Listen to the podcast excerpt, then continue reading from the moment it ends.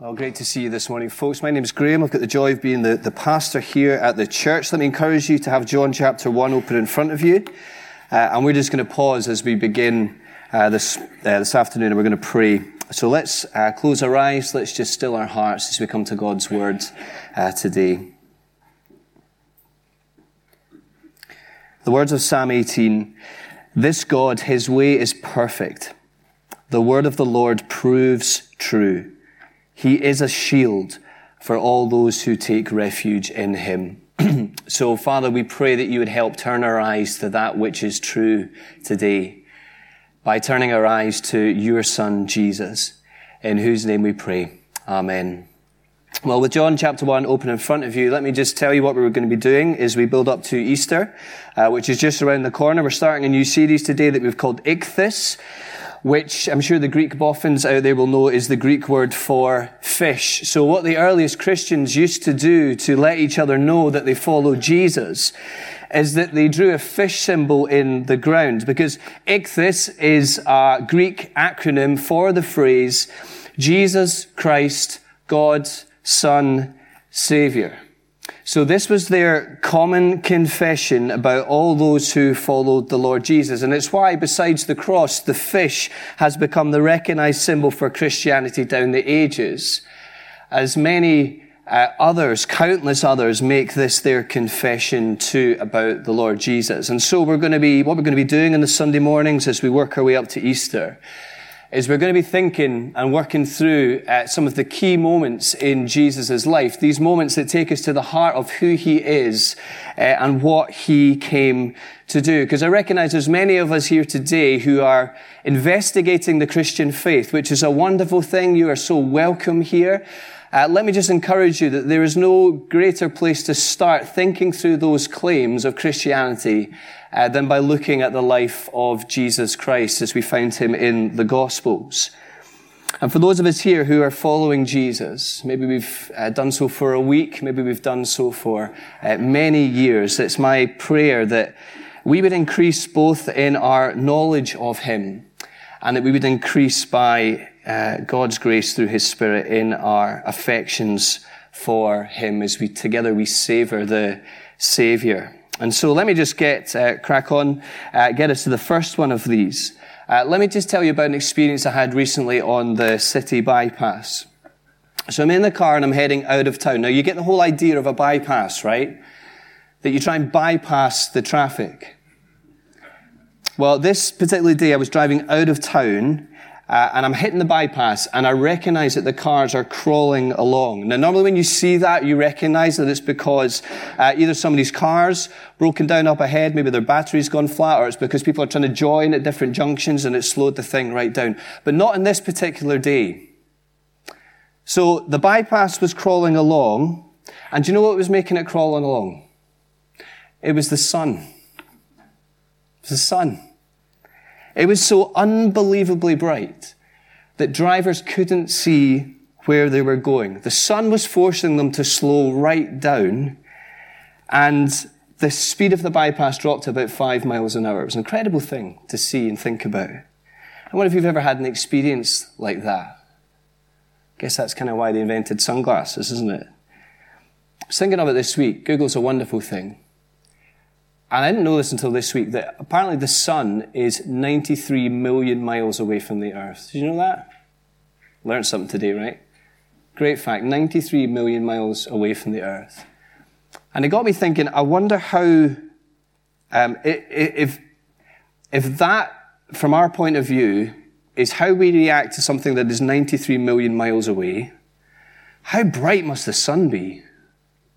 And then I got thinking, I love to think on these things. I thought, I wonder how close one could get to the sun before you just shriveled up and died. What could we take, what could we take in? How close could we get before simply our bodies just gave up the ghost? Here's the thing about this passage today. If that's the case with the sun, then how much greater the case if we were to ever encounter the one who made the sun? Now, here's the confession that you know if you are an Old Testament Jew. Really simple. It goes like this You cannot look on God and live. You cannot look on God and live. You cannot take him in. If you were to take it in, you wouldn't be here to tell the story. You cannot look on the God of the universe's glory, his greatness, his goodness, his otherness, his majesty, his holiness, his splendor. This is who the God of eternity is. And you know as an Old Testament Jew that you cannot look on God and live. And you find this repeatedly in the Old Testament when people encounter the living God. The prophet Isaiah, Isaiah chapter 6, he, he fears for his life when he finds himself in God's presence. Because he realizes he's not aware of his smallness, he's more aware of his sinfulness.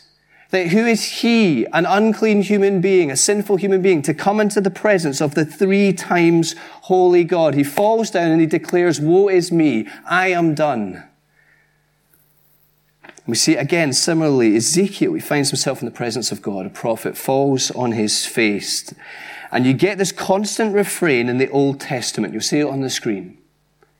Who is able to stand before the Lord? This holy God. Which is a cracking question, isn't it? Who can stand before him? And so, with that backdrop, you can appreciate the sheer audacity of the claim that John makes in the prologue of his gospel. If you've got it there, John chapter 1. Who can see the glory of God and live to tell the tale? John puts his hand in the air and he declares, I can. I can, I can tell you. What does he say at verse 14? See these words. We have seen his glory. Now, either your boy's wearing some spectacular sunglasses that offer him some unparalleled UV protection. He needs to get a patent on that quick, which given we're talking in the first century, we're calling that unlikely, okay?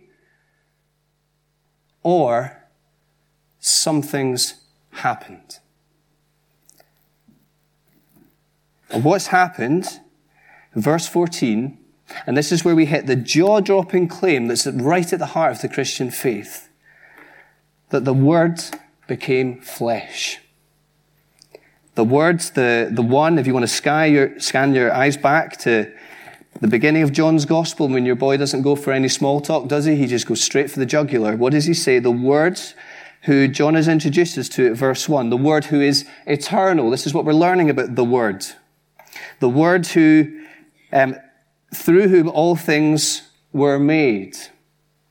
The Word, the one who sustains the stars and planets, the, the Word, the, the one who gives life to every human being, who holds our lives in his hand. Let me just take this opportunity to say, in our world at the minute, let's not lose sight of the fact that our God is sovereign, that it's him that holds our lives in his hands. So we act with wisdom, we wash our hands. We, we want to love the people round about us by doing that and by visiting and by going to see them and helping them in any way that we can, kind of loving our neighbor. But let's not lose sight of the fact that our lives and our times are held in the hand of our good Father. So back on track, okay. The Word is Jesus. This is what he's saying. The Word is Jesus. It was Him who became flesh. Jesus Christ. Get your heads around this, took a human body. And whilst not relinquishing one ounce of his deity as God in the beginning, he stepped into our humanity. He entered our existence.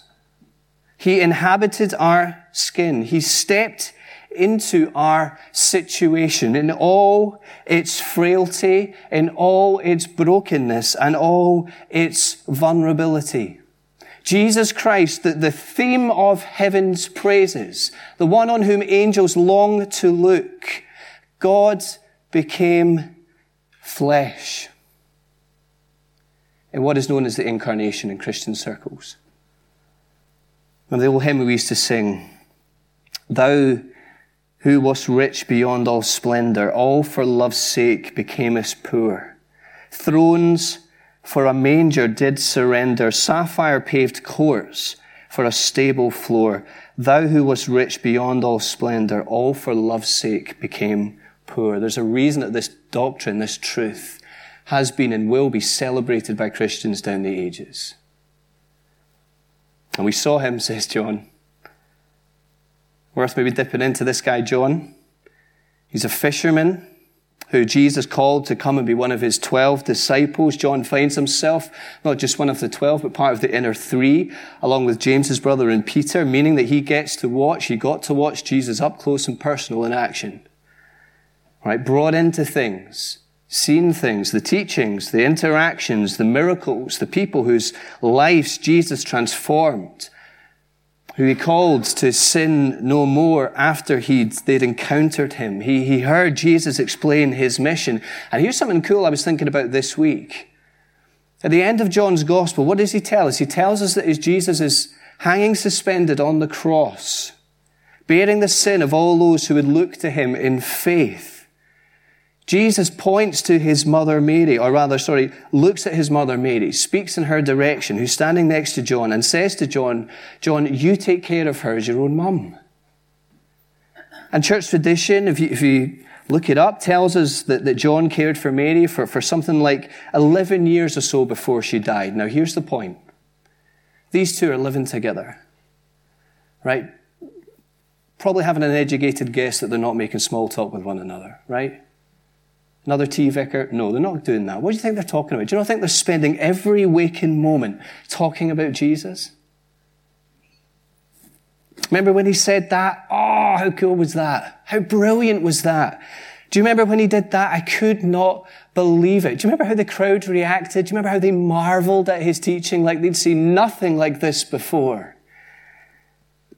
And so John, having lived this kind of life and having thrown himself into chewing it all over, has written this gospel so that you and I, down the generations, would find ourselves here able to read about the life of Jesus. And as you read his gospel, the thing is that you get a sense that this guy's never stopped being thrilled with the risen Jesus. Maybe a challenge for some of us today. Have we grown cold in our affections for him? You've been a Christian for years. Today, are you still thrilled with the person and the work of Jesus?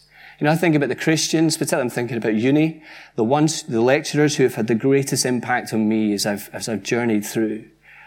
And it's those who I can tell have just never stopped thinking about Jesus. And they are, they're 80, pushing 90, they're still learning things. They're still marveling at this. I've got a guy, a, a lecturer, who weeps his way through Hebrew poetry.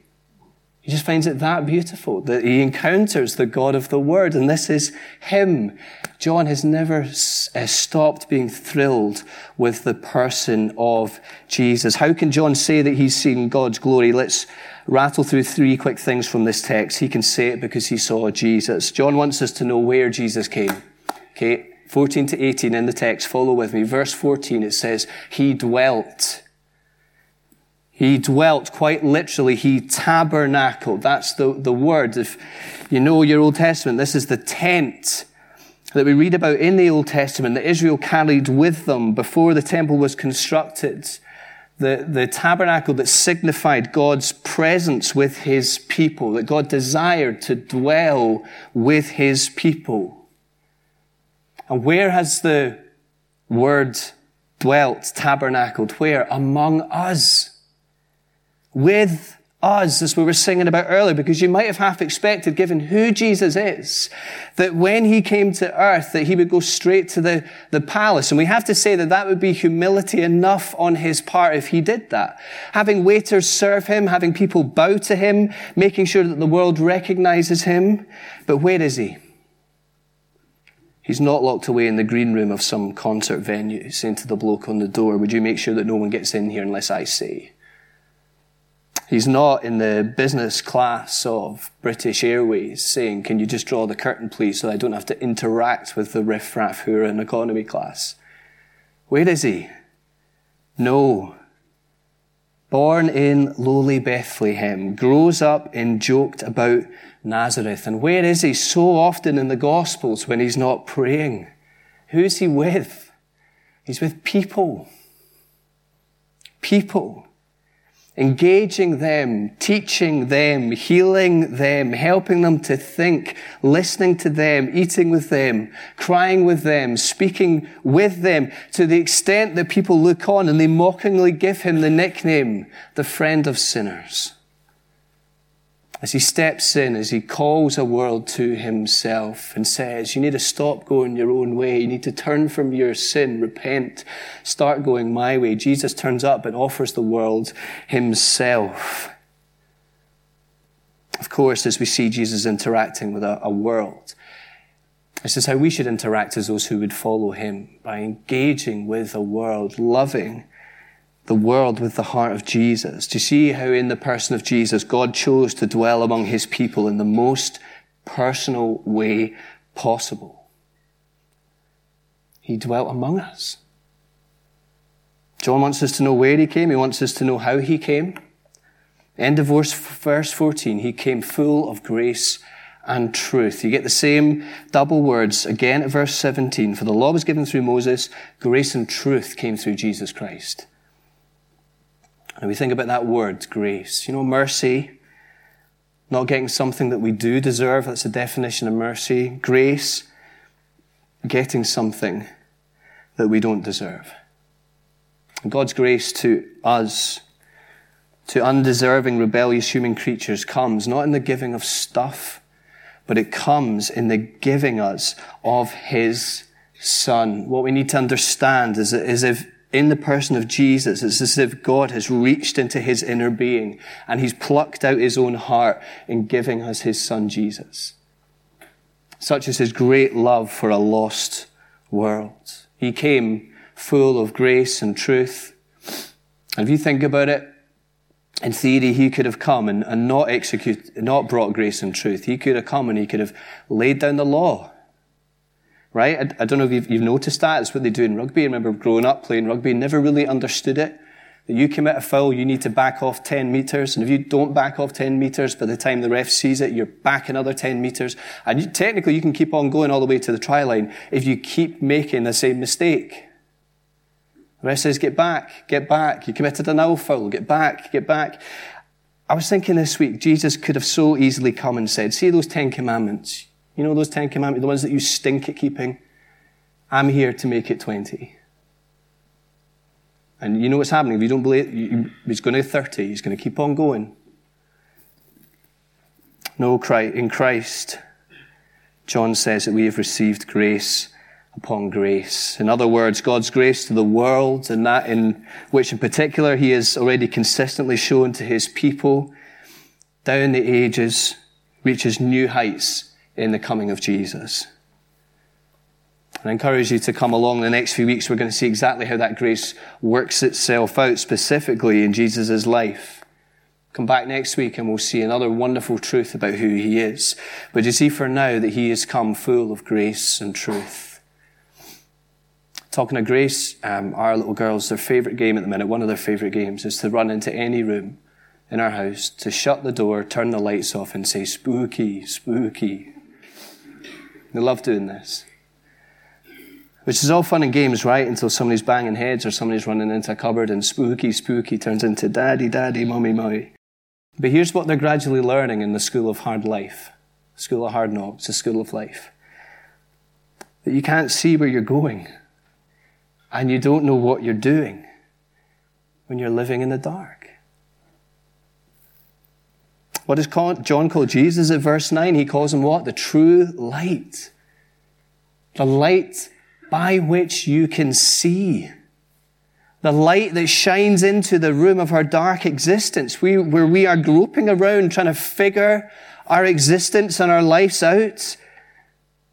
What does the light bring as he shines? He brings truth.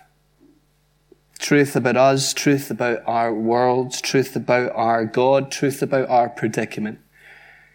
And so the wonderful thing about these verses is if you're here today and you want to know grace, if you're here today and you want to know truth, John's pleading with you to see that you are living your life in the darkness, that you are in the, the wrong end of, of, of this holy God's anger against our sin. And he's begging us to come in to know the truth, to come to the light by giving our lives to Jesus Christ.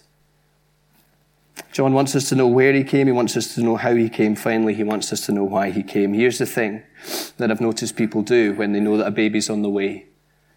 They start trying to guess the sex, right? And they say, oh, I've got a feeling that it's going to be a girl. Just got a hunch it's going to be a boy. And you say, How do you know? And you say, Well, I guess my sister's baby, right? And I think I've got a kind of gift in this. And you say, Well, maybe you got lucky with a 50 50. But people say that, don't they? They try and guess. I've got a feeling, I know. And the thing is that people also do that with God. I think God might be like this. Oh, no, no, I, I couldn't possibly believe in a God like that. But what this truth, the incarnation, is telling us is that when it comes to what God is like, we no longer have a choice. God has made himself fully known. How do you know what the baby is when it comes out? Here is God in the flesh. Here is God making himself known to a world. Why do we know that? Because of what John says about Jesus at verse 18. No one has ever seen God, but the one and only Son, who is himself God and is in the closest relationship with the Father, he has made him known. It's out in the open. Jesus, the one who, I got, got to wonder at this, the one who has been from eternity past, who was face to face with the Father, right? Which means he's qualified to tell us and to show us Jesus has taken on flesh and come down to us with the words of the text, the express purpose of making the Father known to us. In other words, if we want to know what God is like, we need look no further than to look to the Son, Jesus. And we have to see that there's nothing other than lovingly, loving consistency between the Father and the Son. He is the exact representation of God the Father. He is the image of the invisible God. And what that means if, is that if you and I want to see what God is like, if we want to know what He thinks, if we want to hear Him speak to us, then we simply have to look to Jesus.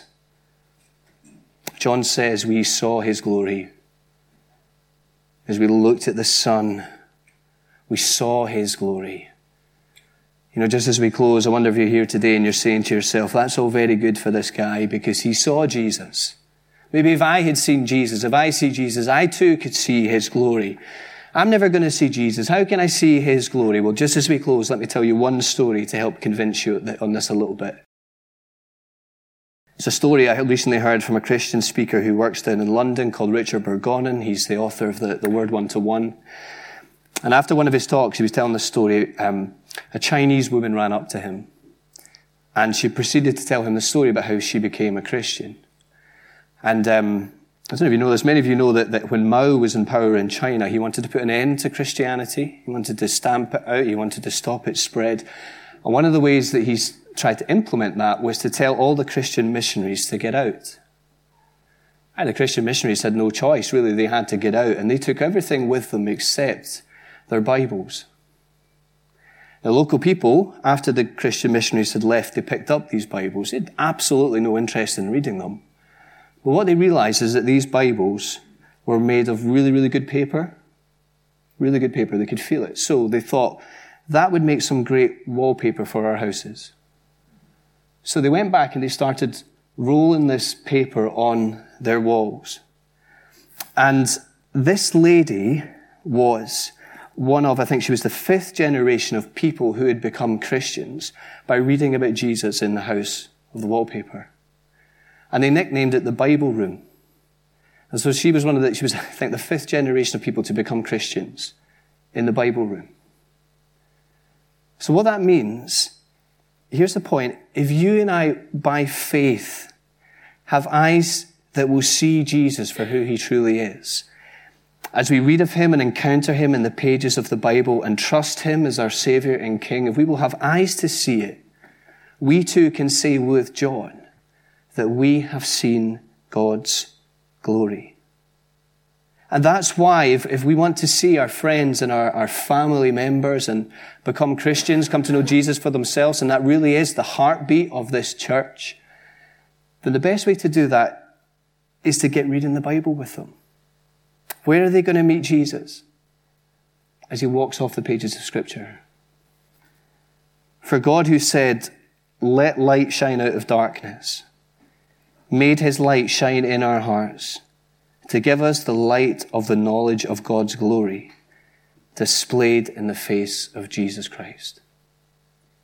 Why don't we just take a moment, friends, and let's respond to God's word today.